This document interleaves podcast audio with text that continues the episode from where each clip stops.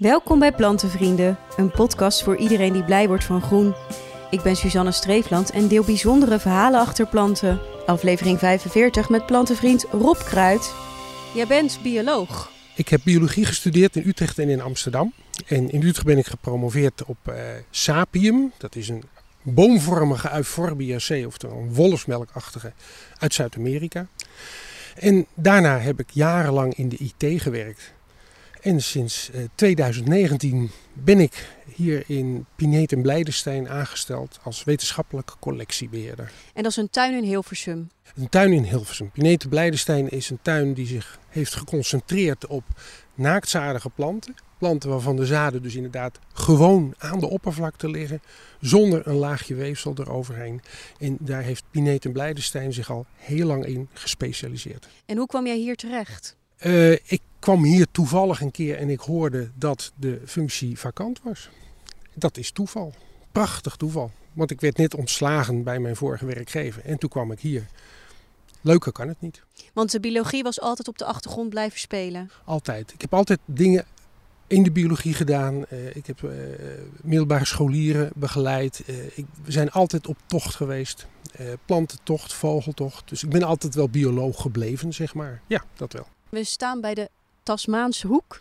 Ja, en die Tasmaanse hoek is bijzonder. Tasmanië is een heel groot eiland iets ten zuiden van het oosten van Australië. En het is het laatste gedeelte wat tijdens de Continental Drift is losgekomen van Antarctica. Het is nog het gedeelte van de wereld die het langst aan Antarctica heeft vastgezeten voordat dat helemaal bevroor. En op Tasmanië komen dus een aantal planten voor die je nergens anders vindt. En die vroeger ook op Antarctica hebben gegroeid, de voorouders daarvan. En zeer nauw daarop gelijkende verwanten. En als je dus deze hoek zo hier kijkt, dan zie je hier wat je had kunnen zien als je met, nou zeg maar met een roeiboot naar Antarctica was gegaan en je kwam daar aan. Dan had je je kunnen verwonderen, want geen ijs, maar dit soort planten. En die kun je hier bekijken. Omschrijf het eens een beetje, zodat de luisteraars weten wat we hier zien. Het is moeilijk om de bogen van deze plant, waar we nu bij staan, eh, te beschrijven. Eh, als je denkt aan een boom, denk je aan een rechte stam met takken van links en naar rechts. Deze is heel anders. Deze heeft uit een soort centraal punt allemaal takken die grote bogen maken. En deze boom kan zo oud worden, 2000 jaar, dat, hij dus, dat het heel lang duurt voordat het echt een boom met een stam wordt. Deze boompjes hier zijn 30 jaar, dus het stammetje is nog een stammetje van niks. Uh, deze boom, de lagere strobos, wordt op Tasmanië de Yuan Pine genoemd en heeft ontzettend mooi hout, omdat hij zo langzaam groeit. Ik zei net al, van, van 2000 jaar kan die boom worden. En wat is er nou, wat hebben ze kunnen reconstrueren? Er is één boom op Tasmanië, die is 2000 jaar oud geworden, omgevallen, is weer uitgelopen. Weer een boom van 2000 jaar, weer omgevallen. En dat vijf keer achter elkaar. En daarvan eh, zijn, het is dus eigenlijk een plant die nog leeft, vijf keer 2000, 10.000 jaar oud. Je staat dan te kijken naar een organisme wat 10.000 jaar geleden ontkiemd is.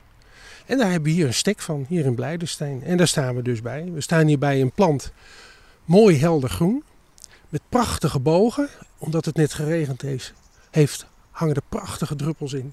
En we houden hier een 10.000 jaar oude organisme vast. Het lijkt een beetje op een naaldboom. Een beetje een treurwilgachtig type. Ja, een treurwilg. Dat is nog de beste omschrijving. Ja. En hij heeft inderdaad een soort, ja, het lijkt wel een beetje een cypres. Maar het is een zuidelijke conifere. Echt ook van de zuidelijke conifere familie, de Podocarpaceae.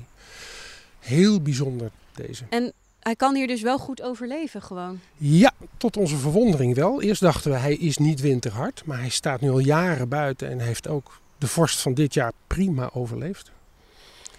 Dus ja, hij is, winter, hij is winterhard. En ja, ik kan iedereen aanraden, zit dit in je tuin. Uh, mooie boom, je kunt hem wel eens krijgen. Mooie boom en groeit langzaam, een blijvend sieraad in de tuin. En even jouw werk als collectiebeheerder hier. Is het dan ook zo dat je inderdaad allerlei informatie met botanische tuinen uh, uitwisselt met elkaar? Ja, als, er, uh, als, als ik een vraag heb bijvoorbeeld over een bepaalde plant, kan ik bij een van de andere collectiebeheerders van de tuinen terecht. Of omgekeerd. En ik zit wel aardig in dat circuit natuurlijk nu. Want uh, ik, ik, zit ook in het bestuur van de Nederlandse Vereniging van Botanische Tuinen. Daar ben ik nou secretaris. Dus ik, ik ken nu alle collectiebeheerders. En uh, ja, we, we, delen dit soort dingen graag met elkaar. Als iemand een leuke plant heeft, een vraag over een plant. Ja, dan wordt dat heel graag gedeeld. En is het dan ook zo dat jij zelf nog die planten extra bestudeert? Of wat doe je als collectiebeheerder? Ja, nou, ik kijk natuurlijk in eerste instantie van, uh, we hebben een grote lijst met plantennamen van wat hebben we hier allemaal. Kloppende namen. Is de lijst compleet? Uh, want als dat niet zo is, dan moet die compleet gemaakt worden of gecorrigeerd. En als de namen niet kloppen, dan moet ik opnieuw determineren. Dus dan ga ik de literatuur erbij halen, vergelijkbare planten. Als ik er niet uitkom, vraag ik dat aan anderen. En uh, ja, dan ga ik... Onder een microscoop? Ja, heerlijk achter de microscoop. Foto's maken, documenteren. Ja, maar ik heb dan het geluk dat ik levende planten kan bestuderen. Dit is allemaal levend materiaal en geen herbarium-exemplaren. Dat is het grote verschil met mijn studie. Ja, nu ben je echt blij, om het zo te zeggen.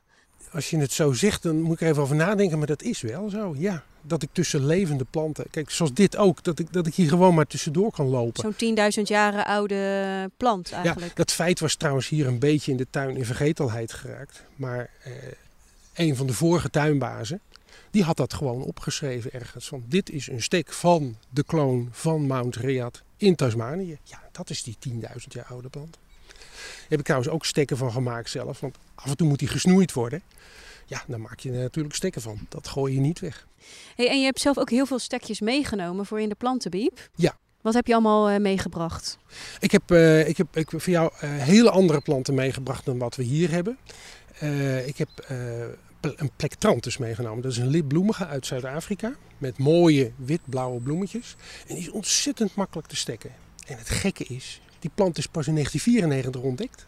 Daarvoor was hij onbekend. En dat, denk je ook, zo'n plant zie je niet over het hoofd. Nou ja, blijkbaar toch wel. Heel makkelijk te stekken. Je zet hem in het water en drie weken later heb je er weer een plant bij. En hij groeit uit. Het hele typische is, kenmerk van deze soort, een hele dikke, ja, soort, soort knots in het midden, eh, waar alle takjes op een gegeven moment uitkomen. Hij verdikt zich echt. En hij kan dus ook goed tegen de droogte. En je hebt ook nog varens meegenomen? Ik heb ook uh, varens meegenomen voor je. Die uh, maken als vegetatieve voortplanting hele kleine varentjes bovenop, uh, op, bovenop het varenblad, zeg maar. En dat is een woodwardia en een polystigum. En die kleine varentjes die moet je dan afknippen? En die zet je dan weer in de grond en dan kan je, heb je eigenlijk weer nieuwe varens?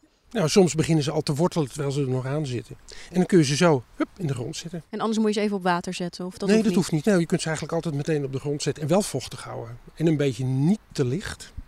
En dan doen ze het heel goed. En je hebt ook nog een plantje meegenomen uit Madagaskar? Ja, dat is uh, oftewel een kalangoe. En dat is een kalangoe uh, die alleen maar op Madagaskar voorkomt. Er zijn er een heleboel kalangoes. Maar deze heeft dan aan de puntjes van de bladeren, krijgt hij van die hele mooie kleine plantjes. Nou, het is bijna niet tegen te houden dat die plant zichzelf gaat steken. Als je hem in de kamer hebt en je zegt ik doe hem weg, dan vind je een week later toch weer ergens een opgroeiend plantje. Dus eigenlijk heb je allemaal hele goede stekplanten meegenomen die mensen dan ook Ja. weer makkelijk kunnen doorgeven. Ja, want dat was ook mijn bedoeling. Want ik vind die plantenbiep zo'n leuk idee dat mensen planten uitwisselen. Dan denk ik van, nou dan moet je eigenlijk ultieme stekplanten erbij halen. Nou, dat heb ik proberen eh, bij elkaar te halen. En waar hoop je dan dat die terechtkomt? Eh, bij iedereen die geïnteresseerd is in de geschiedenis van planten, historie van planten en dan bedoel ik evolutionaire geschiedenis, maar ook in de verzorging, in eh, het ontdekken van planten door de ontdekkingsreizigers, door de mensen die daar nu mee bezig zijn, maar ook de evolutionaire geschiedenis van, eh, van de zuidelijke continenten, Gondwanaland, wat, wat, waar de lagere strobers deze groeiden en wat op een gegeven moment helemaal uiteengevallen is in Antarctica, Zuid-Amerika, Afrika, Australië.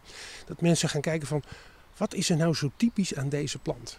Want de plant zelf is mooi, hij kan mooi bloeien of mooie kegels krijgen, maar er zit ook altijd een heel verhaal achter. Het verhaal van de plant zelf. En dat is vaak op internet makkelijk te vinden. De plantenbieps die zijn te vinden op plantenvrienden.nl. En op Instagram deel ik de updates van alle stekjes die mijn gasten weggeven in deze podcast. Heb je zelf een verhaal te delen? Dan kan je dat mailen naar podcast.plantenvrienden.nl. Leuk dat je luisterde en tot de volgende aflevering.